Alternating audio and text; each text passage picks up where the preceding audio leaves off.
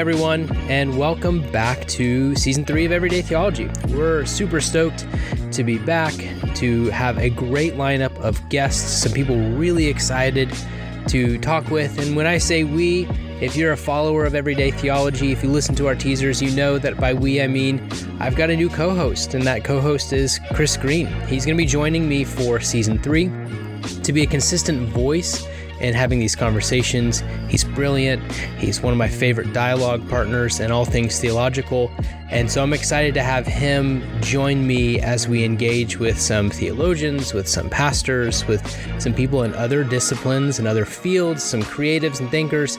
We're just real excited about having some great conversations, thinking about how theology engages with our everyday life. You might also notice that the podcast look longer this season, and it's not because the the interviews are any longer than they have been in the past, but actually Chris and I have taken the time to just have some separate kind of conversations outside of our interviews. That could be conversations about something that happened in the podcast. It might be about a movie, it might be about art, it might be just about kind of pop Christian culture. Who knows? Chris and I we we talk a lot and we can engage in a lot of conversations in thinking about kind of our church world and our theological world and kind of what's going on. So we invite you to kind of stick around and just hear those conversations. They're a bit more open and a bit more conversational as it's just me and him having conversations, sometimes disagreeing, sometimes agreeing, joking around and having fun as we are kind of in season three together. So I'm hoping that we hope that you're going to enjoy this season. We've had so much fun recording it so far, and we're just so excited to be back and to be with you again. So welcome and join along as we explore in season three of Everyday Theology.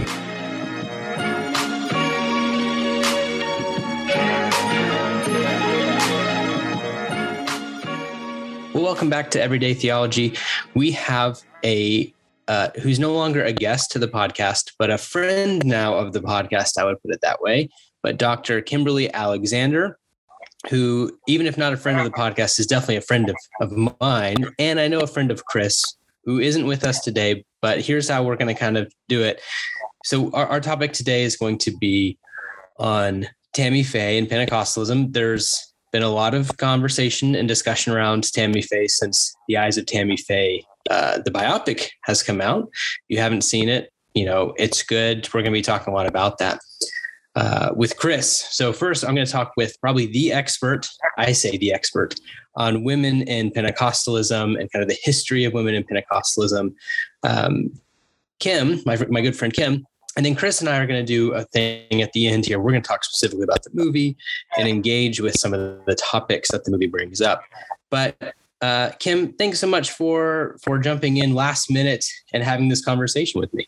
Oh, it's great. It's great to have the conversation. Um, you and I should just probably always keep the tape rolling because every time we talk, there's so many. We just, you know, it's like light bulbs going off all the time. You know. um, yeah. So it's it's always great to be with you and and um, you know you've been a a, a real, not just a good friend, but a good partner with me in some projects. And I'm just, I'm really grateful to be doing this. I mean, who doesn't love talking about, well, I guess a lot of people don't, but I love talking about women in Pentecostalism. And um, who would have ever thought Tammy Faye would have been the, um, the, the kind of starting point for a conversation about that? But like, yeah. And who better to be the starting point? So it should be fun and some of those projects we're going to have to do a podcast on on kind of the pentecostal me too movement. Maybe we'll get some people together some of the people yeah, who created that document and we'll uh we'll do one here soon. I say that and i hope that we definitely follow through because now people are going to be like all right when is this podcast going to come out? It is. We're going to do it. We know we can make it happen. Um, Kim, before we jump into the topic, you've had some updates from the last time that you were on. So if you want to kind of share where you are now and what you're doing before we jump in. Yeah. Um, last summer, uh, in the middle of a pandemic, um, I decided that it was time to kind of switch gears on where I uh, served and my really my vocation of teaching. And uh, I'd been at Regent for eight years. Before that, I was at Pentecostal Theological Seminary for 11 years. So I'd been teaching graduate school, you know, for um, two decades.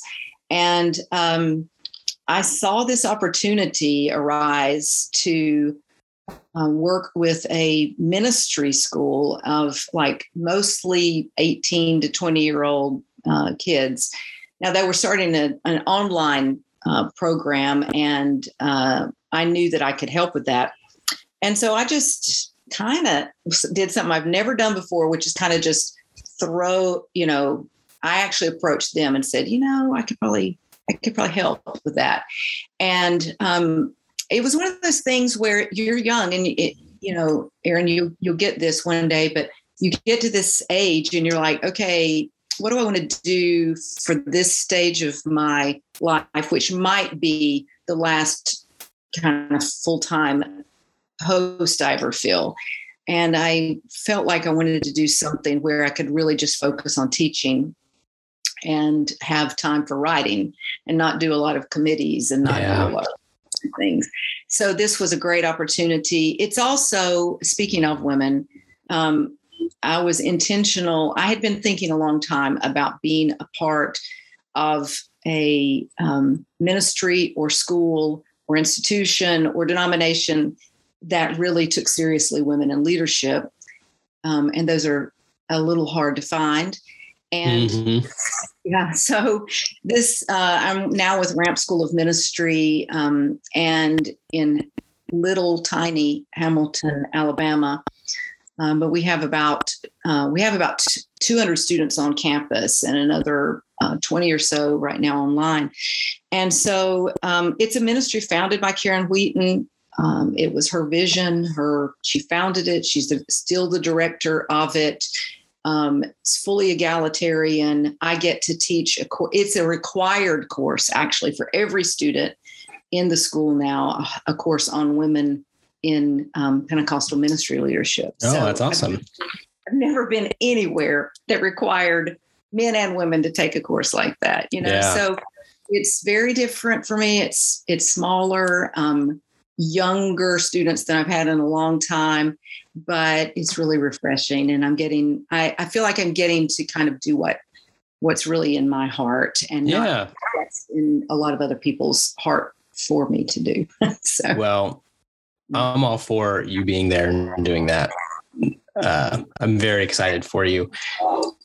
Uh, well, Kim, speaking of women and and kind of leadership and ministry, if for those who haven't seen it, and, and it was kind of a limited release, I think it's, it's going to be on HBO at some point soon. Uh, a lot of people don't know the story of Tammy Faye.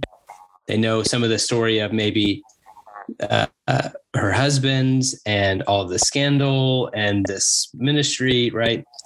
Uh, especially maybe some of the listeners who are kind of around at that time. Maybe if you're younger, you don't know much about it, but maybe you can kind of give a survey of the Bakkers and kind of where they how they got to this conglomerate multimedia conglomerate you know a household name for any christian for a season? Uh, yeah and, and let me say um, this is so interesting for me to even be doing this because i grew up in rock hill south carolina which connects to fort mill south carolina just below Charlotte, North Carolina. And so for much of the my probably high school years, I don't think it started earlier than high school. Um, and all through college. And I went to college right there to State University in my hometown, uh, Winthrop University. So for the for about those, you know, uh, seven eight years, I PTL and the Jim and Tammy empire, which it really became, was my neighborhood. It was uh, every, I mean, I knew so many people who worked there because either the people in our local churches around us, and I grew up in the Church of God, um, and either people in my local churches around uh, me or my home church worked there or found jobs there, or people who came to work at PTL came to our church and it started attending our church. So I just knew so many people. My sister worked there one summer in between, um, you know, maybe her freshman and sophomore year at Lee University. Um, I may have even applied for a job there one time. I can't remember, but um, it it was just part of my ethos and and really kind of funny. I, one of my jobs while I was in college was I I worked at the local mall, which was small, um, but we had a, I worked at J.C. Penney in the children's department. It was a real interesting job, um, but um, especially at back to school time. But anyway, um, every now and then somebody would um, come and say, "Hey, Tammy Faye's here," you know. And we were at it was a very small little mall. We had a, like a Belk and a J.C. Penney and a Sears, and then all these little stores, and that was it. It was very small. But Tammy loved to shop, and so mm-hmm. I would see her, you know, wearing, you know, this big fake fur coat with all the makeup and everything shopping in our little local mall, you know. So she was Jim and Tammy, and that ethos was just sort of all around me. So that's what another reason all this is so very interesting to me. Um, yeah, I told you before we started, if you had told me during that time that I would actually be in my, you know, later years discussing this from an, any sort of academic perspective, I would have never believed it. Um, but Jim and Tammy, like many, many Pentecostal ministry couples, got married while they were in Bible college, mm-hmm. and they um, they grew up in um, or associated with um, Assemblies of God uh, churches and families. Um, very influenced by Jim is very influenced by you know certain ministers um, in the Minneapolis area, actually um, the Olsons, and um, Tammy on the other. Jim grew up um, in sort of post world post World War II, um, not prosperity, but you know middle class, the, right. the kind of rock middle class there. Tammy, on the other hand, grew up in um, poverty. And uh, she that story she talked talked about that a lot. She was um, her mother and father were divorced which caused the assemblies of god church to really reject her mother she says at that time. So she grew up already with this kind of rejection by the church kind of thing going on in her family she was the oldest of eight children, so she had a lot of responsibility raising children. Um, so maybe it's not unusual that her first ministry is sort of children's ministry. Um, but then she uh, ended up going to North Central. Her, later, her mother came back when there was another pastor who accepted her mother. Her mother played piano in church. So, in some ways, um, they both represent an a pretty common uh, part of the demographic of Pentecostalism during that period. Um, working class um, or poor people. Yeah. And to find, you know, um, role models, home, whatever, in the Assembly of God Church. But I do think it's interesting that Tammy experienced both, you know, the rejection, but then later acceptance. Um, and those, I don't know, that might be a theme you could you could trace in Tammy's life and see how that those two things follow her. But the divorce apparently was really difficult for her. She had an aunt, um, Jen, I think was her name, who really mothered her, um, saved money for her to go to college, let her wear makeup, all of those mm. kinds of hmm. things. You know, so uh, when that was a no no in Pentecostal circles. And so right. um, you know, and Jimmy uh, or, or, Tammy, uh, actually, her first job was at a Woolworth department store, and she was so short. Um, she said that they she got a job. She was able to work behind the makeup counter because she was short, and the candy counter was too tall for them to see her by. So, so you know, you know, it's early on the whole makeup thing, you know, in her life. But anyway, they met North Central, um, and got married uh, really early on and left college and began evangelizing. I think they wanted to be missionaries. It's the typical, if you read the story, it could be um, any, many, many Pentecostal couples. Right. right. But, but here's an interesting thing that apparently, and this to Jim's credit, and and Jim doesn't get a lot of credit, and I wouldn't give him a lot of credit for a lot of things, but to his credit, apparently from the beginning, because of the influence, I think, of the Olsons, um, uh, I think it's Russell, and I know her name is Fern Olson, this ministry couple. He said he wanted a um, a wife who would be a fully equal partner in Yeah. ministry, and so which is very um, rare at that time. I mean, it's rare today, but very, very rare then, Yes. right? I mean, that is that's kind of remarkable.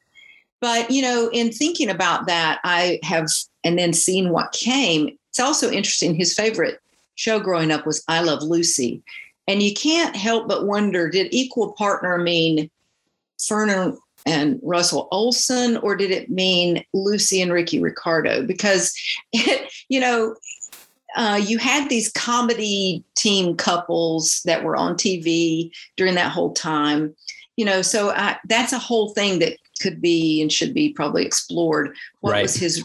What was the model there? Was it a ministry model, or was it an entertainment model that he was following? And he's kind of the straight man to her zany antics kind of thing Yeah. because that was a common um, TV um, theme. We we could ask somebody Yeah. like Zach about that, you know, because Zach's looked at television during that time period and how it influenced. Um, I mean, Zach actually says that a lot of Pentecostalism just mirrored that TV model, you know, of of the home and everything. So anyway, that's that's another thing. So Um, let me ask then- let me ask this quick question because you just bring up makeup in terms of in terms of you know for those who may not be familiar with Pentecostalism. I mean, I grew up in a in, in Pentecostalism, but really in the '90s, right? '90s and, and early 2000s. I still am part of it, but that's kind of the formative years, right? And even then, there was all of these stipulations kind of given to us by our holiness background, right? No, no R-rated movies and PG-13 you know, is iffy depending on why it's PG 13. And oftentimes it was whatever Focus on the Family said, right? That's right. um, uh, me, there was a there's a big uh, skepticism with any kind of media. Um, of course, no gambling, no playing. I mean, we couldn't even play poker without gambling. We Right. couldn't even play it as a game. It was because it was teaching you to be a gambler, right? So we had a lot of these kind of strictures uh, of of holiness placed upon us, but one that I never saw was this one about no makeup. It's not until I started learning about Pentecostal history that that was really a very vital beginning part of Pentecostal holiness. And you, you didn't see it in the 90s. Uh, in fact, actually, in the 90s, you see this different thing growing up and going to church. Women were often very well dressed, had to put Yeah. on a lot of makeup. It was, it was, I don't want to say a status symbol, but when you're young, that's what it looks like, right? Like how you dress, it's quote unquote for God and Jesus, but really it was to make sure that everyone else knew what, you know, that you were of not of means, but just respectable. That's a Right? really good assessment of that turn. And I grew up right at that turn, right? So um, I grew up in the Church of God, which really, at even when I was young, identified almost more as holiness than Pentecostal. And um, for growing up, holiness to me meant the way you looked on the outside or where you did did or didn't go. And that's how those codes were very very restrictive. Now, my parents, though they had grown up in that, they sort of were in the 60s. There was a lot of uh, beginning to moderate those kind of things. But I mean, in the I still knew many, many people in, in my family and others who wore no makeup. Women didn't cut their hair, uh, no jewelry, um, and um, and women at that at that time were supposed to wear dresses all the time and everything. And so the in a, in about the 70s, um, that starts to be sort of, you know, there's discussions about how much is too much and how what can we do? And I do remember the discussions being like, well, you know, all of these seem to be really heavy handed towards women. What Right. about men wearing, um, you know, cufflinks you know, ex- men wearing expensive clothing, men and these Right. kinds of things. And um, so there was beginning to be in Church of God world, and I admit I don't know, even though I had friends who were in the Assemblies of God, or you know, there were some four square churches around. I had friends in the Pentecostal Holiness Church, but um, uh, in the in the Church of God world, that was a an on. It seemed like an all the, all the time discussion um, that was going on, and um, because you know things were changing, and um, so Jim and Tammy came in right at that that time when that discussion was going on. And i think the discussion was going on and you hit on this in the way you were talking about the status and those kinds of things. I think that was going on because pentecostalism was rising at least white pentecostalism in the us was rising in in the um, in in their demographic. We're no longer the poor people on the other side of the uh, tracks, Yeah. and we don't want to be identified that way. You know, we we don't want to be that. We were taking it was the kind of builder generation. We were taking pride in nice church buildings. Look at both in the Church of God and the Assemblies of God, the headquarters facilities they were building during that time period. Right? It's all Right. about mobility. And so you don't want to, you know, how do you still maintain holiness, but yet not look like, you know, um, some poor person that is without means and all of that? I wouldn't say at all that this was a prosperity gospel being preached and influencing that, though it may have later caused people to embrace the prosperity gospel as it was developing Right. in, in other places because it matched that that gospel didn't match the way they were kind of wanted to live and were already starting to live. So you know jim and tammy are are rising in their ministry during that time. The other thing that's interesting um, is that in that holiness culture too now i i did not grow up with people who um who believed or taught this or anything, but I knew people who did or had heard of it. There were people who in the 50s who didn't even believe you should have a television in your home. Mm, yeah. And so the rise of Christian television as we know it now is not something that would have even been imagined, you know, probably in the 50s or 60s Right. because it was still questionable as to whether or not, you know, I mean, I did hear sermons against, you know, television, right? Because, yeah, this is bringing all this stuff into your home, you know. Yeah. And so Oral Roberts, who was a TV preacher, but during this time he was starting to have these specials every now and then, and he had the world action singers who were um, was Richard and and uh, his son Richard and Richard's wife Patty, and they were doing kind of choreography, and they might even sing some sort of sort of pop songs that were positive kind of message songs Right. and I heard preaching against that and all kinds of things, you know.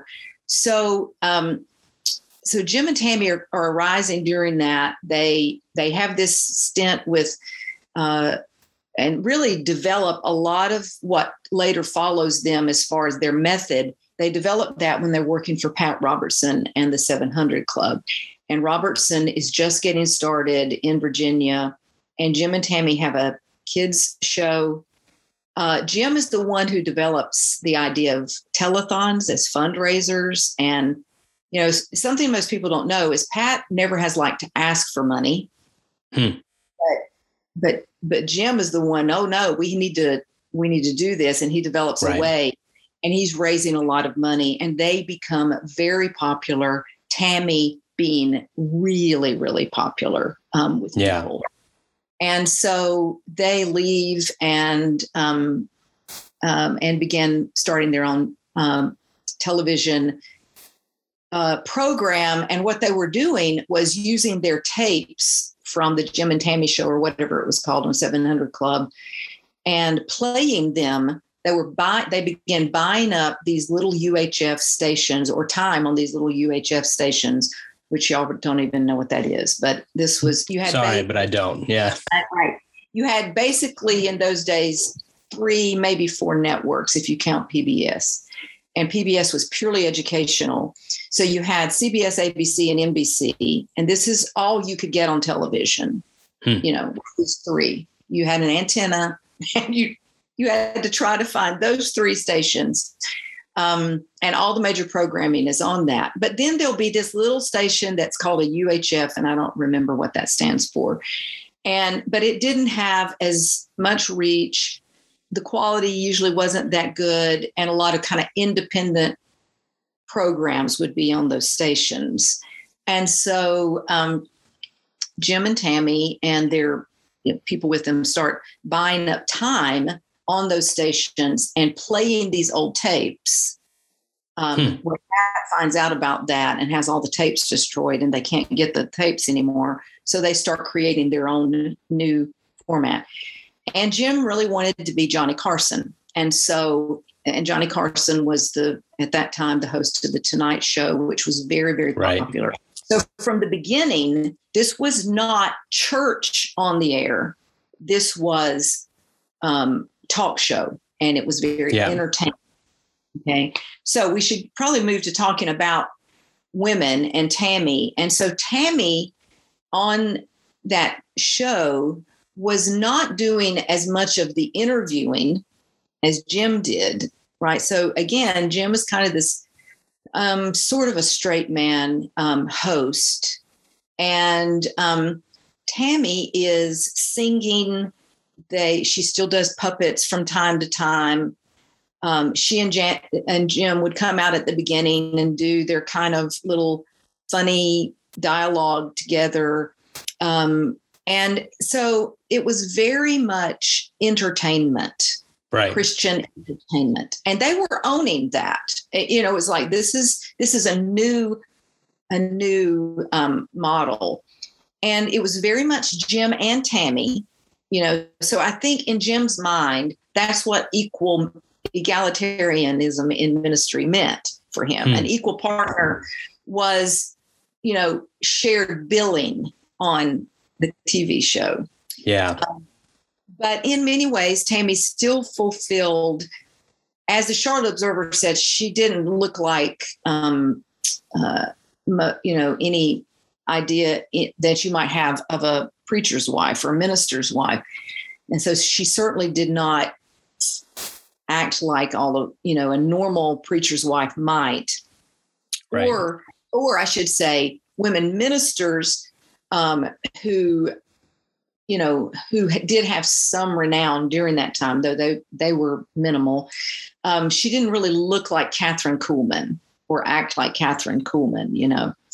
And um, she was more like Dolly Parton and so, um, so in that regard, she was a real departure from, you know, from the uh, the norm that you would think of as a minister's wife. But, you know, she she in some ways did conform to the kind of stereotypes, right? So when she had her own show, she's doing homemaking, teaching right. women how to put on makeup, um, dealing with childcare issues and and all these kinds of things. And so, in some ways, she fits this kind of stereotypical identity, at least her self identity of what a wife and mother is. But yet, she's pushing all these other um, yeah, you know. like makeup, and then of course what the movie shows a lot of, right? This this idea of homosexuality and inclusion yeah. love for for the yeah. other, right? And you know, it's interesting because I don't remember any um, anybody talking about that in Pentecostal world. I'm sure they were, and it may be that by the time she's doing that, um, I, I, know I wasn't living in that area at that time. I I never was a regular watcher of the show, so I didn't. Maybe I just didn't know all of that was going on, and uh, but yeah, she she but they're definitely even before she's really doing that openly, um, she is she is a very loving um, she's the kind of person that on a tv show you would expect to just reach out and hug people and you know um, make mm-hmm. everything really warm and all of that and and jim too in that in that regard they were very and the big criticism of them and from a lot of people was how emotional they were they were very right. openly emotional jim I mean, Tammy cried a lot and the makeup ran, but Jim cried a lot too, you know, so they, they laughed. so, um, so yeah, she, she really did not fit, uh, all of those patterns of what you expect in, eh, you would have expected during that, during that era. But turns out foreshadowed a lot of what, what happens right. later and I think that's a I think that's a great kind of turning point in the conversation because yeah. again we need to record our pre-conversation because you and I spoke for about 30 minutes before we even started this recording, right? Just catching up and then having a good chat. And one of the interesting things that I think kind of came out of that conversation was that while there were other televangelists, right? So we're not discounting that. And Pat Robertson was doing his thing, Oral Roberts, right, was doing his thing, and and other people are using this medium of TV to share what they call the gospel. Uh, since they're doing something different, uh, Jim and Tammy, right? As you're saying, they're kind of following in line with Carson and really entertainment more than they are church, right? That it seems that that foreshadowing in the same way that kind of makeup how she kind of could take on makeup and became really popular and therefore kind of makeup really kind of starts to turn in the pentecostal dialogue but in the church dialogue altogether. Like look there's someone who's successful who can do it. Tim uh, sorry jim uh, he does something similar right? He kind of takes on the persona of a business person. Look i can be pentecostal and wealthy and successful and X, Y, and Z. And now it starts to betray that out to the rest of the church world. And is it fair to say, in your perception, that a lot of our kind of way that we engage in maybe more of our mega church culture is more influenced by PTL and this kind of shift towards entertainment and taking what culture has and using it as a form of entertainment than we may even realize? Well, yeah. I mean, I think in in thinking back on it and really doing kind of analysis of it now, uh, I I think they were much more pivotal than they're given credit for. Um, even in the scholarship, um, or even in the the kind of historian's view, um, Pat Robertson, maybe because he ran for president and and because he has, you know, maintain he's still on television and um, uh, and you know there haven't been major um, sex scandals that rocked his empire. Um, maybe you know the the the story it as I read it normally gets focused on people like um, if you're talking about healing ministry or that kind of thing, people will look at Oral Roberts. Um, right. But if you're talking about Christian television, um, and and also uh, where Pentecostal, um, uh, conservative Pentecostal, white Pentecostalism is, the story often gets focused on Robertson's influence or even Falwell's influence um, as people who were pioneering this and you know and i think they they certainly are. I mean billy graham oral roberts and pat robertson are probably the earliest people who are really pioneering christian television that is open to pentecostalism. Um, and but jim and tammy come in riding that wave but being able to i think jim at least is able to see some future that maybe some of these other people weren't seeing and he's really i mean it's a it's a populism thing i think. Um, mm-hmm. he's able to see the way and and i think embraced this is the way people want to live. People want and this uh, prosperous life surrounded by luxurious things and houses. And and they openly openly talked about that. This is the right you know one of the things i've thought about is how uh, there's been a shift and this exemplifies that i think when i was growing up uh, and I should tell the listeners, remind the listeners, I am 62 years old. So I, I was born in 59. So I grew up in Pentecostalism in the 60s and 70s.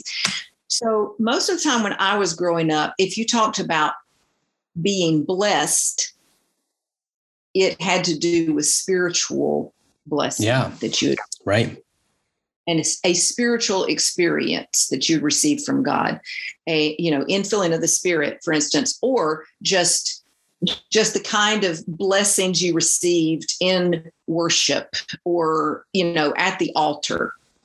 Being joyful right? I'm blessed right. and, and joy right? joy ecstasy these kinds of things.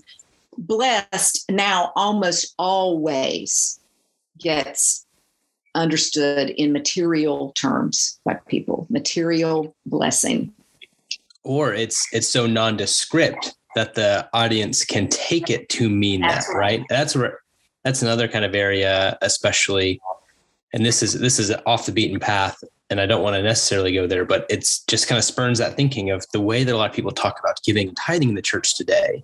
Are they say things rather than saying "give and you will receive"? It's you know given you'll be blessed," but we're not going to describe that blessing thing. So when we hear that maybe blessing is what the pastor has on the stage, right? What the house that they have, the car that they have, the family they have, the life they have, right? Because that's this is the model for receiving that, right? So it's nondescript, but it's kind of given to them via what they're what they're seeing. Yeah, and it has become such a. I mean, I can remember testimonies hearing people say after a church service or stand up at the end of a church service oh, I just, I really received a blessing tonight, you know? Yeah. And that has now morphed into, you know, I mean, this is a few years back, but Bruno Mars hashtag blessed. You know? Yeah. Right.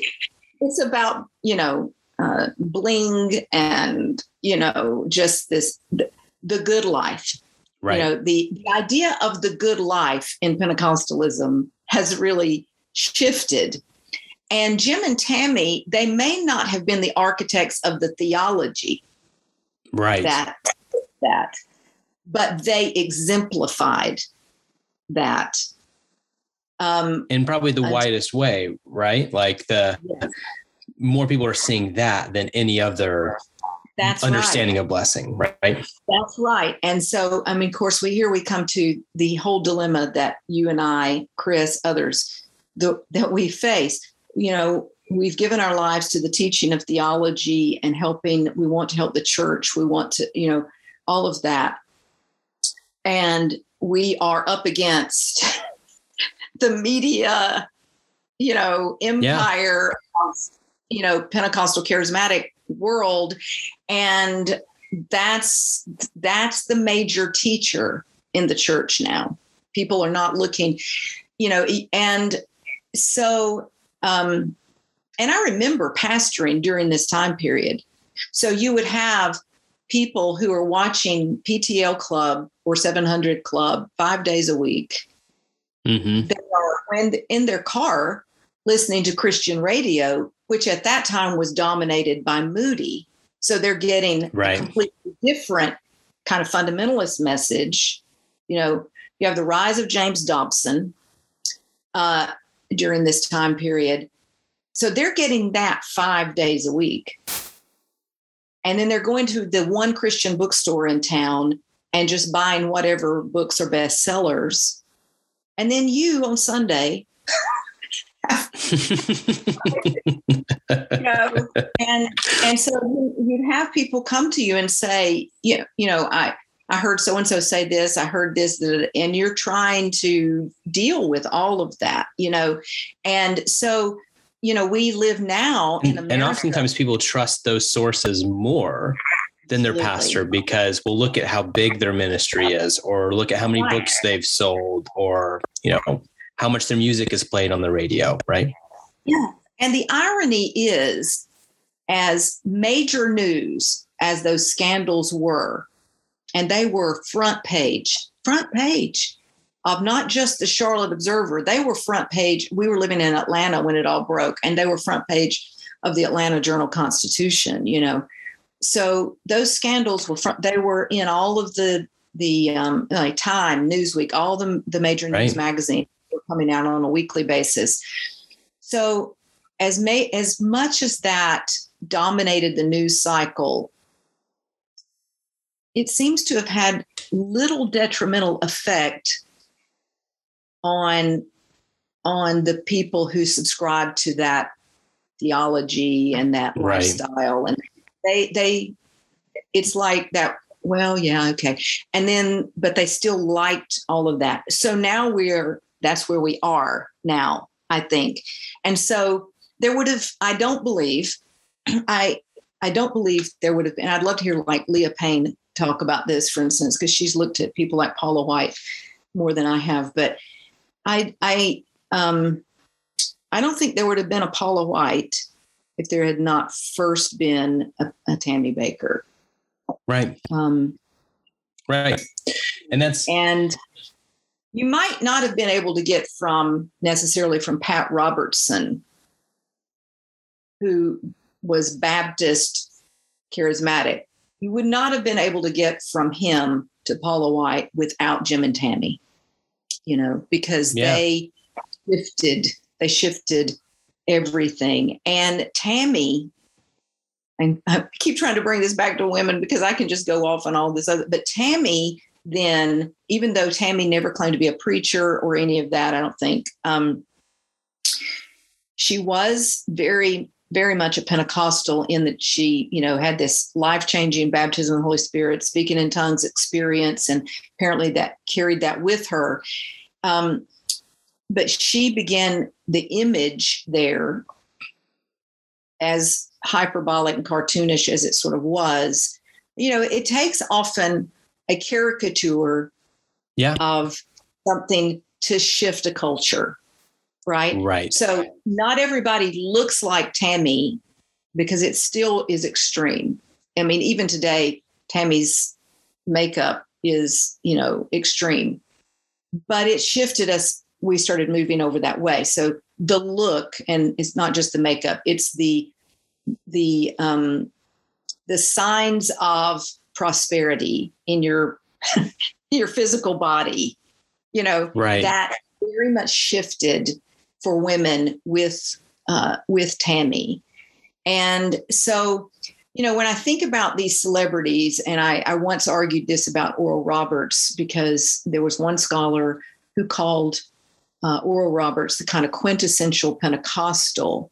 And I have really argued a lot with that. Not that that I'm saying anything negative necessarily here about Oral Roberts. I just don't think that the TV celebrity, televangelist preachers are quintessential Pentecostals. I think quintessential right. Pentecostals are those, you know, the kind of unnamed, uh, it's probably an unnamed woman of color that, you know, is praying diligently, has a very diff, you know, lives in uh, less than prosperous circumstances, all of that.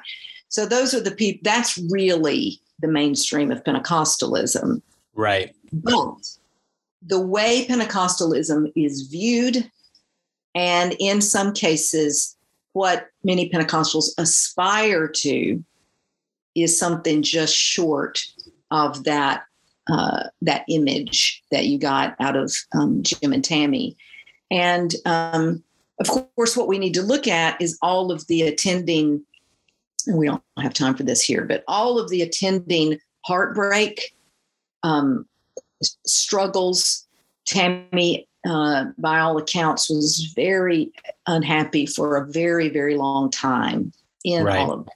Never wanted all of that Jim wanted. You know, she, called his uh, um, Heritage USA, which was the kind of um, utopian society he was built, trying to build their theme park, you know, retirement village, the whole thing.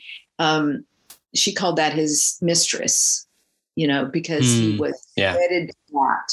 It was never her image. It was never her her vision. And right. um, so you know, and and Wigger, John Wigger says in the interviews that he did with people when he was writing his book about PTL that you could you could gauge Tammy's unhappiness by how much makeup she wore that day. The more huh. made up, the you know, the um, more extreme she looked, right? The more difficult her life was. Um, mm. Now, later she she owns that in a different way because she it is her it is her you know self expression. But during right. the day she was starting moving toward that kind of extreme uh, extremism in her persona, um, the the insiders said it was a measure of how yeah. much she was you know so which which you bring up a good point too when we talk about how everything went down, the scandals that broke, and and really the people, not so much, you know, like you said, one scandal doesn't break. It seems this conglomerate of of how how the church is constantly moving towards at least parts of the church constantly moving towards the celebrity the fame the culture it doesn't break it, right? Something else just replaces it.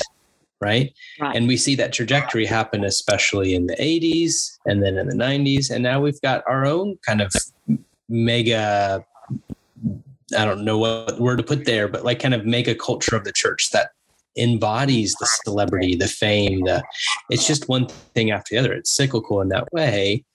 And that thing itself never gets damaged it might yeah. one might be damaged and another might just take its place right something else just comes up but what's what ends up getting damaged are the people both on the inside and the people who have worked yeah. with it right yeah mm-hmm.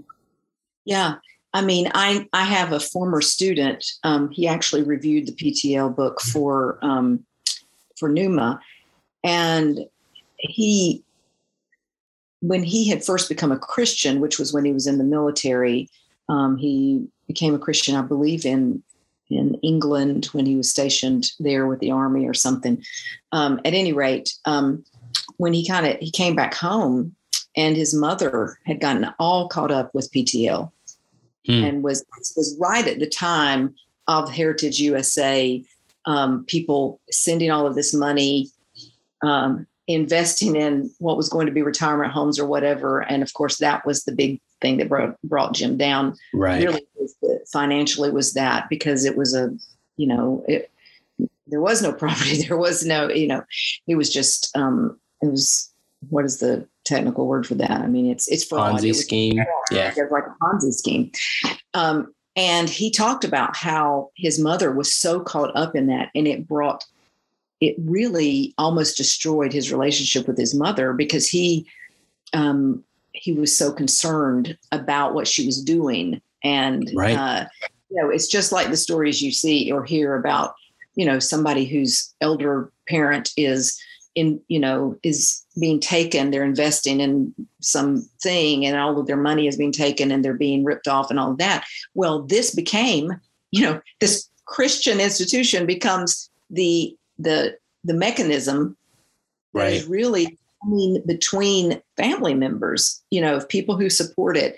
It was very divisive in that way. And um and so it uh and it really you know, I mean, when you're let's say you're a pastor, here's another thing, you're pastoring, you see the problem there but all these people in your church are just caught up in it. And this was really the case in the, the locale, North and South Carolina, because it was easy to go to. You could go and right. and you could, you know, go and stay there for a vacation. You could do so. Um, how how do you how do you pastor that during that? How do you like we talked about the theological issues? Um, but how how long as a pastor can you confront something and for lack of a better term keep your job you know mm, how long are you yeah. able to pastor people if you are confronting them on something that is near and dear to them right, right? so it was bringing about all kinds of tensions Um, and uh, and so you know i later was sort of amazed to see how widespread its influence and tension was because it seemed like a very local kind of phenomenon to me. I had no concept really uh, because i wasn't watching or hearing about ptl from the west coast. I was it was just in my local papers. Right. and but from what i'm the, what i've been told later you know as leah i think leah payne said in her review of the tammy faye movie you know everybody in pentecostal land has some ptl story some way they in they were Mm. connected or knew someone yeah. was connected or whatever so it really um it and here's the thing too that we have to remember about this and this really should give us pause this was not something that happened outside of the mainstream of pentecostalism as much as we all want to think it was Mm, yep. He was assemblies of god minister. There were assemblies of god ministers on the board. There were assemblies of god ministers who were you know his right hand man uh, and and other denominations as well. So th- this was not something that we can say was just well you know was out there. This was mainstream. And Yeah. it has had this this profound i think long lasting effect in so many ways so so very Yeah. many ways. And you know um the effect on on women i mean to you wonder i've thought about this too since since i found out i was going to be talking about this. Um i wonder if the ptl story if it if it emerged now wouldn't be very different because i think tammy would have more courage now Mm, to address maybe to walk away. She would have maybe had more courage to walk away. She maybe would have had more support to walk away like she wanted. Um, Yeah. And I, you know, I don't have evidence. I've, I've looked for it. I don't think there's evidence of any um, physical abuse or even physical abuse in her upbringing. Though there, I mean, it would be easy to look at her and say she must have been abused as a child, but I don't know that there is any evidence of that. So I'm not saying necessarily there was domestic abuse or any of those things that she, but there certainly was um, other kinds of.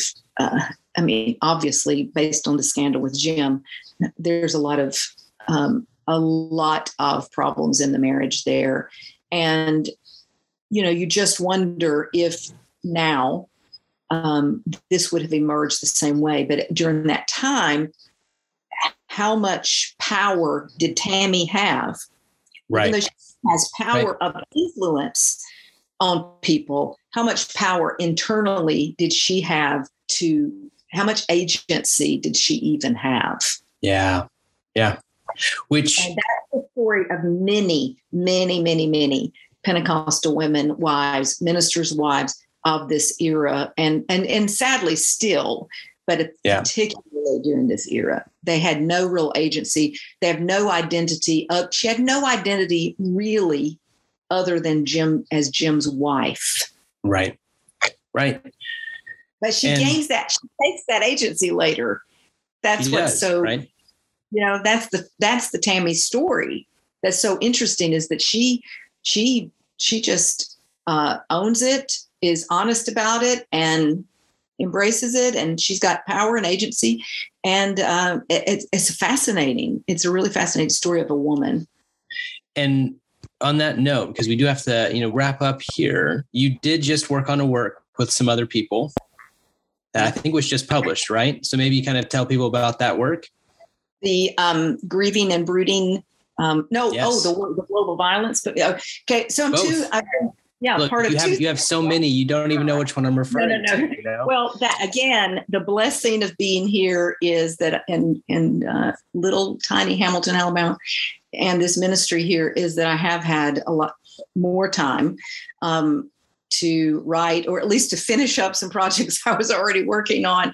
Um, and so, two things. One has just been published. Um, Cheryl Bridges Johns and Lisa Stephenson have just edited a book for Brill, looking at how women um, read scripture and it's a Mm. really i think it's a really important book and they asked me to look at how Pentecostal women in history have found space in scripture and have read it. And I look um, at two things. I look at how they interpret Pauline text historically, but then also the example of the the um, the story of the the hemorrhaging woman, the woman with the issue of blood, Right.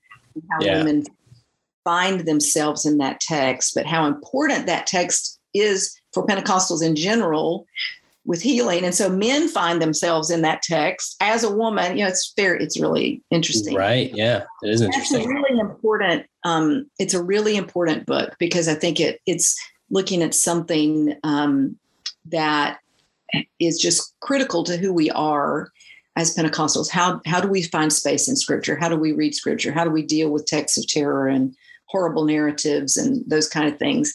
And then the other thing is that out of the last um, SPS meeting, uh, which focused on global violence, Michael Palmer, Mark Cartledge, Melissa Archer, and I have been editing a volume with um, uh, all the chapters. I think almost all the chapters are papers that were presented at that conference, focusing on global violence against women. And so it's there's history, theology, um, biblical studies. So we're real excited about that. That is now in the publishing stage at Brill. So um, there's really good work being done on um, Pentecostal women.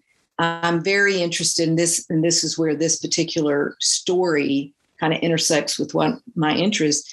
The what Pentecostal women experience in the church and in society, Yeah. and um, is just it's kind of you know okay so we've recovered a lot of the history we've recovered the names we've done some good biblical study though there's a lot still that needs to be done but i think one of these next places is looking at these experiences of women and how they not only those experiences have shaped the women but how women's experiences have shaped the whole movement i think Right. is really really important um, so maybe you know maybe i need to write a chapter on tammy at some time you know I think so. I absolutely do. Kim, thank you so much. This has been wonderful. I, I hope it's kind of brought some uh, engagement for the listeners who maybe haven't seen the movie, maybe should go see it, right? See kind of how we might find kind of a story uh, along uh, this this uh, trajectory that we see through um, Jim and Tammy Faye, especially through Tammy, right? So we appreciate you taking the time to Oh, to it. impart us with so much wisdom and knowledge. Oh my goodness. And, um, you know, a lot of it, you know, it's interesting. It's just like it, when I was reading John Wigger's book a few years ago, it was like, oh my goodness, I, this is my life. It, you know, it was like all of a sudden these echoes of things I grew up around. And it's the same. Anytime I watch any, anything from the movie, you know, even when the trailers came out, I suddenly was taken back. So to be able to talk about this uh, is just really interesting to me and and it's really helpful to me actually in understanding a lot of my um, upbringing and the the ethos that surrounded Yeah. me so thanks for the opportunity and i'm i'm so happy that you know that this is surfaced because i think um, it gives us uh, more talking points helps us to maybe navigate some of the negative ways that pentecostals have been perceived um, Mhm. maybe oddly enough, maybe Tammy Faye is the person that's going to help us to um, understand ourselves in a more positive way. And I would have never dreamed of that. I would say, who would have ever thought, right? Who would have thought? So, Never. Well, Kim, thanks so much, and I'm I'm sure, of course, if not for the podcast, just you and I. Of course, I have to now. I'm remembering. See, already we have to have a conversation uh, with some of those key people about the Pentecostal Me Too movement, and we will do that soon. But thanks Great. again for being with me today, Kim. thanks for all you're doing. Appreciate it so much, Aaron.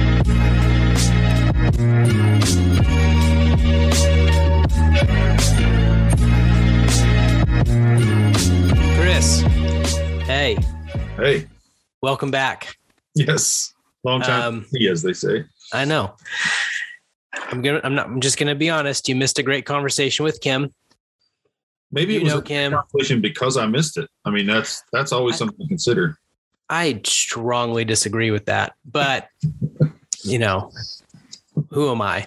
Yeah, exactly. Yeah, Um, hey, so we we talked a lot about Tammy Faye, and and we're going to talk a lot about Tammy Faye as well. For those who may not know, Chris wrote a really great piece for Christianity Today, um, looking at at women and Pentecostalism really through the lens of the movie. And so because we just had that conver- I just had that conversation with Kim, I was like, we just need to keep going and maybe both Chris and I engage with our our engagement with the movie. Like we'll talk just primarily about the movie. And and kind of how it affected us or how we were affected by it, especially that we were both Pentecostals, even though somewhat different eras of Pentecostalism, but not too far distant. Um, but you know, just to catch you up, Chris, you know, Kim and I, we talked a lot about the history. I mean, more unfortunately, she hadn't seen the movie, but partially because it's a very limited release, you had to be in a market that had it, and and we talked a lot about the history and about the kind of interesting trends and about how Tammy Faye really kind of created this world for women that they were like almost an empowerment for women that was that didn't exist before. I mean, specifically thinking about makeup, right? Pentecostalism and history and and how, you know, early Pentecostals said no makeup. And then by the time you get to Tammy Faye, because of Tammy Faye, now you get quite a few other people who are kind of more free with makeup and uh and and some others. And I always forget her name, but I, I think of the pink haired lady. Um, Jan, Jan Crouch. Jan Crouch. Yeah. And if anyone wonders why I called her pink hair lady, just Google Jan Crouch and you'll see why. Yeah, and they and they they worked together. So in the early '70s, they founded TBN together, and then the Wow. Bakkers left. Of course, none of that's in the movie, but Right. the the Bakkers left to be start their own project. But yeah, I mean they, they went way back, and I I've been told that at the end of their of her life, well, I guess they both passed now, but at the end of Tammy Faye's life, she was close with Jan again. Oh, wow. and kind of mothered her. I mean, they were Yeah. age, but essentially cared for her um, in those last Right. of her life. I did not know. Yeah. Well, Chris, let's talk about the movie. Okay. I'll give maybe some just initial ideas, thoughts, the way it affected me. Maybe you do the same. We'll kind of go back and forth a little bit and and kind of engage with certain points. And so for our listeners, you know, again, and I've said on the podcast before, I grew up in the Pentecostal church in the 90s, very deeply influenced by all aspects of Pentecostalism, whether that's the speaking in tongues part of it, the kind of aesthetic and the, the kind of rich spirituality of it, the vibrancy of it, including some of its poor theology, whether we talk about kind of its eschatological views or others, you know, for, for better and for worse, I was very deeply influenced. And so someone like Tammy Faye, even though, of course, growing up, that was at the time it had collapsed and uh, the the Bakkers were really just kind of almost a warning post for a lot of Pentecostals, like don't do this again. Yeah. And only really ever talked about it as such. Watching this movie helped explain so deeply how the Pentecostal church became the Pentecostal church of the 90s Mhm. because and while it is just a movie it is a you know biopic so there is some research they did it as much as they could with some creative licensing into the history but looking at the pentecostal church in the 90s and then what we have as the kind of like amalgam of pentecostal evangelical mega church kind of you know a lot of mega churches would you know claim pentecostalism to some degree but they don't kind of express it right?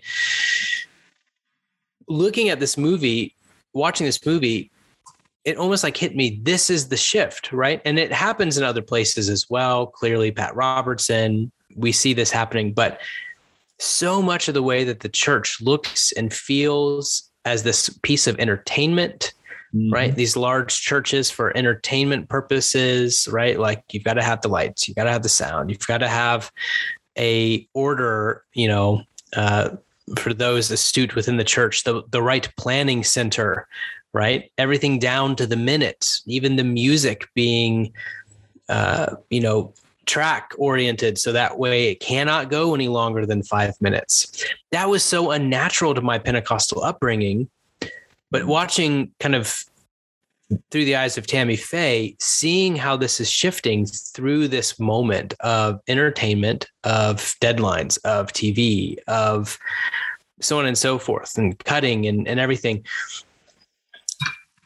makes me kind of uh, lament a bit, Mm. right? And I, there are parts, there are other parts of it that the movie that really affected me deeply, such as looking at how the effect of that on Tammy Faye and and I don't want to say feeling sorry for her because you know she was culpable to some degree in a lot of things, but there was so much of a of a feeling of empathy for her in the film because of this machine that's being built and kind of pairing that again with the way that the church is still building a similar machine. You know actually makes me more empathetic for those who exist still in that space of the creation of own, their own personal kingdoms. Um, Yeah. there's a kind of weird thing of yes your downfall is your fault but yes there's such an empathy and towards the kind of like spirit of mammon that gets followed in these kind of spaces. So i'm i'm conflicted right? Like it left me a bit conflicted the movie did both with empathy towards her but also you know this going i it, i really see to some degree the seeds of the way that the church looks today through this film. Yeah. and it makes me go we we didn't take that as a warning. We took it and just said let's fix the fix the parts that are legal and let's keep going. Mhm. right? So i don't know if that resounds with you at all but that's kind of like maybe two points that really hit home to me in watching the film as i left it. Yeah, I, I, I mean, it's not my area of expertise, so this is all kind of gut instinct on my part. right and i would say the same for me right clearly Sure, sure, sure. But my my sense is, and I'm not, I'm not sure that we can ever know. Were our churches changing, and that's how TBN and PTL took off, right or did PTL and TBN change our churches in fundamental ways? right or, Right. or that's a chicken egg problem. But I, I certainly think, again, this is I, I have no data, right? But my my gut is that when television, like the, the watching television, fundamentally changed the way our minds worked, yeah the way that our minds worked about everything, including ministry. right So in the, in Right. the uh, uh, David Milch, um, who was creator of NYPD Blue and some other other shows, HBO. He's really sick now, but I heard him a few years ago, probably well, it was right after 9-11. I heard him give a lecture about filmmaking and TV, producing TV, directing TV, and so on. And in that lecture, which is now 20 years, almost 20 years old, he talks about how there's a reason in immediately after 9-11, we wanted to go to war and we wanted to broadcast the war, like make sure that people could watch every single day. They could watch the war taking place. They could watch Yeah. us bombs. They could watch us yeah you know and and that scene he says where we were in baghdad and we pulled the statue down pulled i watched it in high school. Yeah. Everybody live. Well not live but more or less replay, right yeah. we were watching it you know so to speak in the moment right, It- it's Right. it's happening. If not live then within hours right? We're right. It was within hours for sure. Right. And we had seen 9-11 we saw at least the the second plane right? Or, or we saw video of of the plane hitting mm-hmm. The towers. And his argument was, which was like breathtaking at the time that I heard it all, you know, 20 years ago, is that because we had seen the violence on our TVs and we had been conditioned to watch TV and to expect TV shows to work a particular way, we wanted that exact, we needed that experience to end. We needed what he called a season finale or a series finale in which we saw the good guys won and we can end the show and go on with our lives. Right. And w- what's astounding is he said that like right after what had happened in Baghdad. And then, you know, the war on terror continued for another 20 years, but it didn't matter. It didn't matter because we had seen what we needed to see to move on from that show. Right. Like it, Mm. it it had its finale and Yeah. that we got to watch it. And and I think about that all the time now. But that that insight that we've come to expect the world to conform to what our experience of watching TV has told us reality is. And if you if you take that assumption and then you ask about what happens when you've got multiple Christian TV networks that 24 hours a day, 7 days a Right. 365 days a year are pumping church experiences, preaching, miracle services into your living room and you're eating it up. What happens to you? Right? Like what what starts to happen to the way you think about what church is and Yeah. what should be doing and what the gospel is and what portions of scripture matter and what the issues are that need to be spoken to, et cetera, et cetera. But also just how do we structure our words? What songs do we sing? Right? Do Yeah. we need lights? Do we need, you know, do we need to change the lighting in the room? Do we That's- need to, That's a that- great point, and and actually, it you know kind of brings to mind that Kim was talking to me about that, right? That that fundamentally it changes. It, she was kind of de- describing how being in the the pastorate, how people would come to her or come to her husband and talk about what they watched on TBN or PTL or whatever it was, and use what was on TV as an argument, maybe against what was taught. Right. Well, you say this, but look at what this Yeah, was Tim on. Bakker you know, yeah. uh, you know Jim Bakker or whoever, and and of course we still very much have that Oh, absolutely. that tendency today, probably even more so, right? yeah. With think uh, with much worse now. Yeah. Much worse. YouTube and you know two white guys like us talking on a podcast and people listen and say, but you know Aaron said this or Chris said that. Mhm. How we fundamentally consume what now it just call it content, right? How we how we consume content has changed the way that we think kind of going back to that same theme that you and I have talked over and over again that we don't change our minds as much as our minds are changed for us, right? And so what we inhabit ends up being who we become, Absolutely.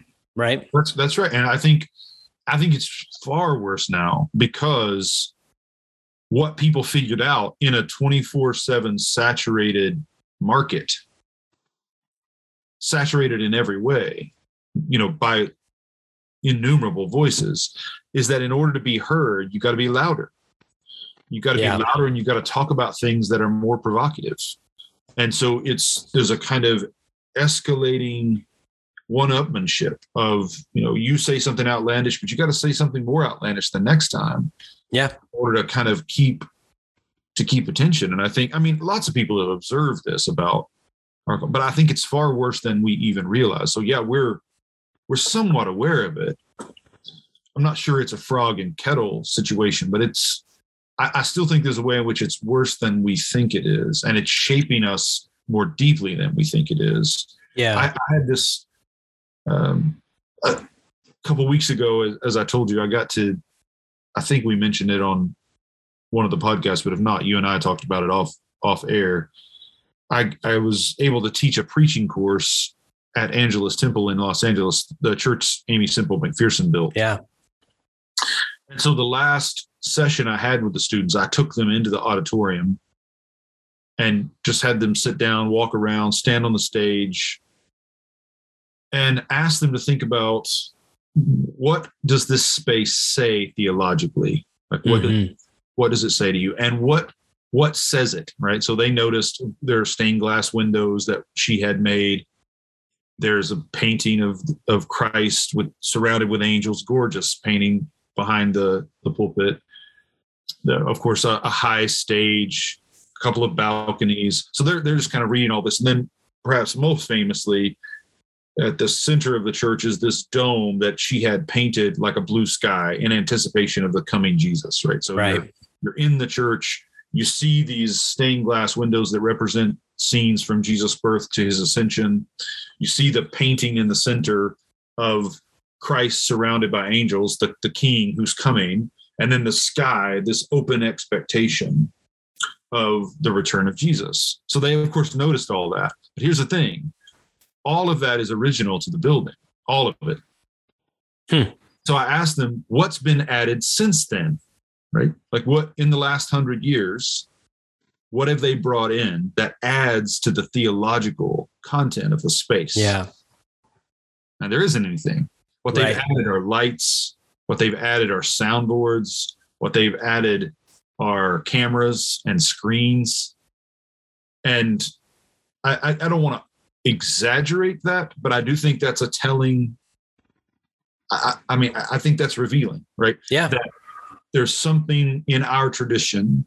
There was a, a kind of theological impulse at the heart of our movement but for at least the last few generations, mostly all we've been trying to do is amplify whatever it is we're doing or broadcast whatever we're doing. Right. We're trying to get it seen by as many people as possible, heard by as many people as possible, but we're not as concerned about what it is that they're seeing and hearing. Right. Just that Right. it's seen and heard, right? And, eh, and again, I don't want to overstate that as an example, but I do think it is an instructive one. Well, I, I two two points to that. On this one particularly, you know, there's a reason why you know I've been lucky enough to get to travel in Europe quite a few times and and quite a lot, really. Yeah. And every time I go, I just find myself going into whatever cathedral I can get into because there is a story in pretty much every ancient cathedral, right? Yep. It's the stained glass, it's the the frescoes, it's the paintings, it's the carvings, it's the you know whatever it is. Yeah. There is a reverence in the story of Christianity displayed, whether sometimes I, I agree with the story or not, right? Again, whether it's a Eurocentric version of the story, Yeah, sure, of course. there is still a telling that's shaping Mhm. that is completely missed within, I think, the architecture of the modern church, right? Mm. Especially in the US. To the other point about kind of how that changes our minds, right? This is just an anecdotal story, but again, kind of how quickly that consumption of content and the kind of content can affect us without knowing. I today, a couple days ago, I was for those who are kind of watchers of the news, you know, I was canceled on one of the 1800 plus Southwest flights that got canceled. Yeah. right? And so i hear you know hey it's canceled because of weather air traffic control like all this stuff. And and i'm like i'm in florida and it's not storming. I don't think that's the case. And other planes are flying so air traffic control. So i was already prepped to go kind of like maybe this isn't the truth. Hmm. finally get back still fighting over like them refunding me the $250 it took for me to change airports so i could actually get home the next day and someone just said, "Oh, didn't you hear? You know, pilots refused to fly because of vaccine mandates, and so it was a staged, you know, coup of the of the staffing and the pilots." And I just said, "Huh, that's interesting. Well, maybe that's why they didn't. That's why they said it was weather, and that's why they said it was ATC, and that's why they don't want to give me money back because they can claim it's you know out of their control when it really is." And I just accepted it and just moved on with my day right? Like I was just like, okay, that's what it is. A couple hours later, it just really bugged me that I didn't actually look into it. And so I started looking and then I realized, oh, all of that was were lies that were kind of pushed out on Twitter. There mm-hmm. was no there was no walkout, there was no vaccine like thing happening with pilots and this isn't the case. Verifiably it's not the case, but it was so quick, right? I mean, it just it was right there. It Wow. was, I was primed, I was prepped.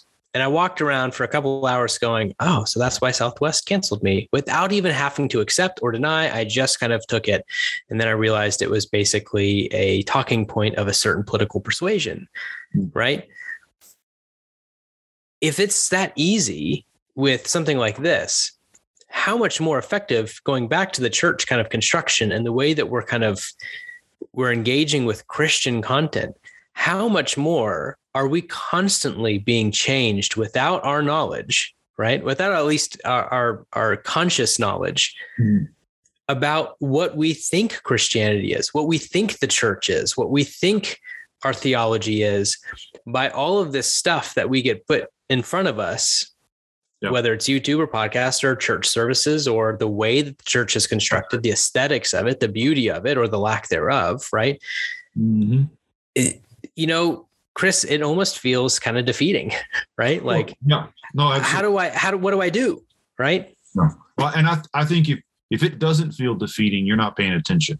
Like if you don't, that's what I meant earlier by it's much worse than we think it is, right? Yeah. So if you think of this as, you know, it's not great, but we can make it work. No, no, no, no. Like if we don't have, if God doesn't act in in a way that opens us up to new possibilities without prophecy, without martyrdom of a particular kind, we're not getting through this. I mean, and by we, I don't mean the church, but our churches. Like we're Right. we're not we're not going to get through this. Of course, God's work will go on, but what we're doing is going to be has already largely been, if not mostly been, co-opted by other projects, right? By political and economic and social projects. And our churches are just clearing houses for for other people's Right. agendas, right?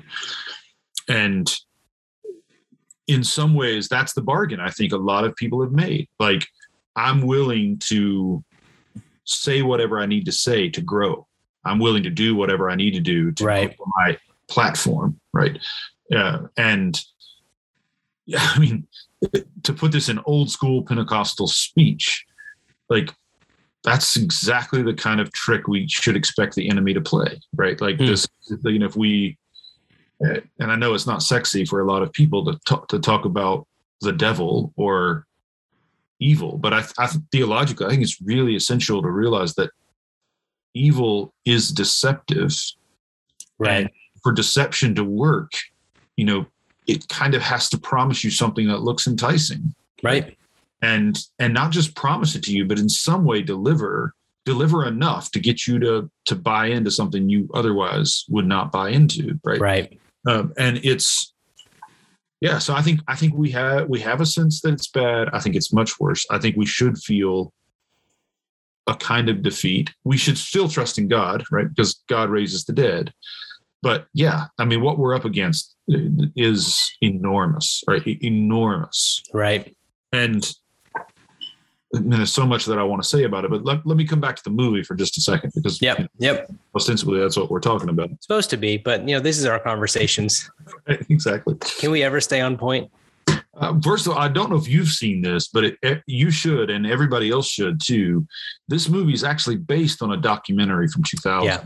And uh, have you seen it? Have you seen the documentary? I have. I've tried. In fact, Kim and I actually talked about it Actually after our podcast. It's impossible to get. Right. I've seen it, but it's it's not easy to find. Um, but if you can find it, find it because watching the two against each other is really instructive, right? To see the footage of Tammy Faye and then what they do with it in the movie. And Yeah. my, my contention is, and I've only seen the movie once, so um, you know, I offer that that caveat. I, I don't know what it'll be like if, if and when I watch it again, but my impression is the movie is deeply conflicted because the filmmakers, and I don't know if this is the director or the I don't know who, just whoever's making the movie, Right. they can't entirely get their minds around how conflicted the, the subject matter is. I, I think, in other words, they're writing about something that's more conflicted than they they know what to do with. And Right. here's what Yeah, I mean yeah. Yeah. here's here's part of what I'm trying to say. So I think Jessica Chastain, who produced the movie and apparently is the the, the force that made it happen, like she portrays Tammy Faye. I think I think she's great in that role, and it's if it's not an award winning role, it's definitely she she does herself justice and she does Tammy Yeah. Faye justice in the role. I think it's a remarkable performance. So she humanizes Tammy Faye, Yeah. but Very the much. film itself is not sure what to do with her Right. and the ending I think is especially telling, right? So the ending, you know, Tammy Faye has come to ORU to perform a, a final concert, right after having been, you know, separated from Jim and cut. And, and in the movie, she's constantly making suggestions that she's done with the church. Right. She, after her mother's funeral, she and her father, um, or her stepfather, sit in the church and talk about how grateful he is that he never has to come to church again now that her Yeah. mom and all that kind of Right. stuff. Th- that's not true to the documentary or to Tammy's history. Like the Hmm. Tammy Faye remained D, and and that's really clear in the documentary, and it's also clear if you listen Right. to her um, when she's on Rose. Uh, she did a ton of talk show. She had a talk show uh, of her own. She was a co-host.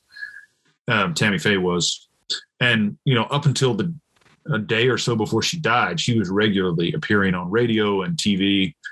And in all of those, she talks openly about her her faith, her church, her sense of calling. So the, the Yeah. movie has an axe to grind with wanting to show Tammy Faye as this humane person in the midst of all of these white evangelicals who Right. are all, all Jerry Falwell or closeted gay men like you know her husband Jim. And and that as humanized as she is, everybody else around her is pretty dehumanized. Right. Not Jim so much because Andrew Garfield, I think, does a great job portraying him, but the character isn't written with as much care. All that to say, so the very end, she's at ORU, she's going to perform the concert, and in the movie, it's the the place where we kind of go into fantasy, and the, movie seems to suggest that she's imagining herself on a stage with a huge choir behind her and this unfurling American flag.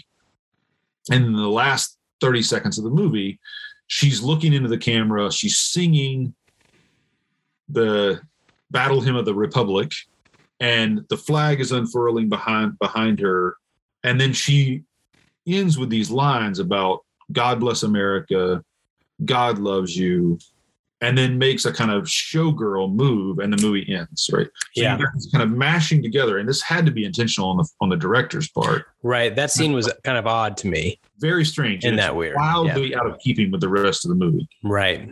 It was And it- very like- almost like on the nose for a cultural moment in the Exactly. church. And Right. what they're trying to what that last scene is trying to say i think is that this kind of christianity is nationalist it's racist Right. Right. and it's it's showy right it, it's a it's a it's a vegas show Right. and i actually think a lot of that is true like like that that's there's, there's a lot of truth to that right there's a lot of truth Right. to the fact that the christianity that you and i have grown up around is re- deeply shaped by racist nationalist and show business Yep. attitudes no no doubt Yep. but I think in terms of telling this story, it was false to what they had developed with her Right. as a character. And so I, I, I don't think it was great filmmaking. It was clearly a moment where the filmmaker wanted to say something about the moment, right? Right. And use Tammy to kind of kind of get at that. Now, if you go back and watch the documentary, she does go to ORU. She does sing. She does say "God bless America." She does sing "Battle Hymn of the Republic," but that's not where the movie end. That the documentary doesn't end on that, Right. and it it ends in a very different place, which I won't spoil for people because I I hope they will find it. If I hope it's available still. I don't think so. That's the hard part. That's what I'm trying to find it. Not me. Why would If any of our would- listeners can find it or let me know, please please please let us know. contact all that to say, I'm going on too long to say. I think my sense right now is that the filmmakers, their their impression was this is what American Christianity is like, and it's it's gross, right? Right. Then, but we want to humanize Tammy Faye, and to do that, we got to distance her from this. But then, the last moment, they kind of surrender that and return to no, she she symbolizes that and emblemizes that, and I think that that's that's actually close to the truth. Like that that Tammy Faye's life and her life in public, Christian television, and so on. It's so deeply conflicted. It's so Mhm. entangled. Like there are things about it that are astoundingly good, and necessary, and then there are things that are perhaps even more astoundingly bad, Right. unnecessary. And I, I, I, I don't think much good comes of exaggerating one or the other. Right? Like it's not just clearly a force for good, and it's not clearly only a force of a force for evil. Christian TV, I mean. Right. Right. But I do think we're underestimating, to come back to our earlier theme, I do think we're underestimating the impact on our consciousness of televised ministry and television in general. Yeah. Yeah. And it really is tough. I mean, it is really tough because we are, I think, if anything, COVID pushed us to a place of going, it's good that we have some of these spaces like YouTube for hearing your preaching or, you know, Facebook for engaging in a community, right? Like it's good that we have these spaces. But if we're not aware of what can come from those spaces, or we're not aware how we're being changed by them, and that's, I think, that's, I think, the not the only issue, but a really large part of the issue is that we're just so unaware of it, right?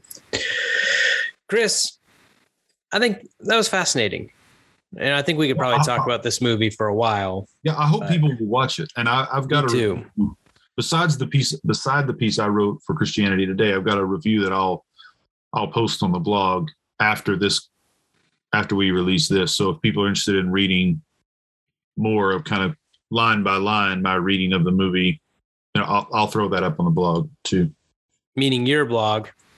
Yeah. If you want to throw it up on Everyday Theology as well, let me know and we can throw it up there. Let's do that. Let's Um, do that. It just we're, we're people will be able to find it. I'll get it. To They you. will. We'll we'll put in show notes or tell us where your blog is, anyways, just so people know. Yeah, it's just on on my website. So if you go to cewgreen.com, there's a blog link. Perfect. But yeah, let's if, if it's cool with you, uh, let's put it up on Everyday Theology since it'll be related to this podcast. Um, that- Chris, whatever you ask, I will say yes. that- don't, dear God, it could be a Oh. terrible thing, but at the same time, it could be great. I've got some You know? things I need you to write um, that I have to publish. I need you to write them, and uh, Uh, you put my name on it, and maybe we'll talk about it. But okay, fair enough. just another reason that my dissertation is not getting finished, though. Oh, fair enough. Absolutely. let's let's not talk that up. Hey, uh, Chris, thanks, man, and I look forward to, of course, chatting soon. And we'll be back. We'll be back in a week's time.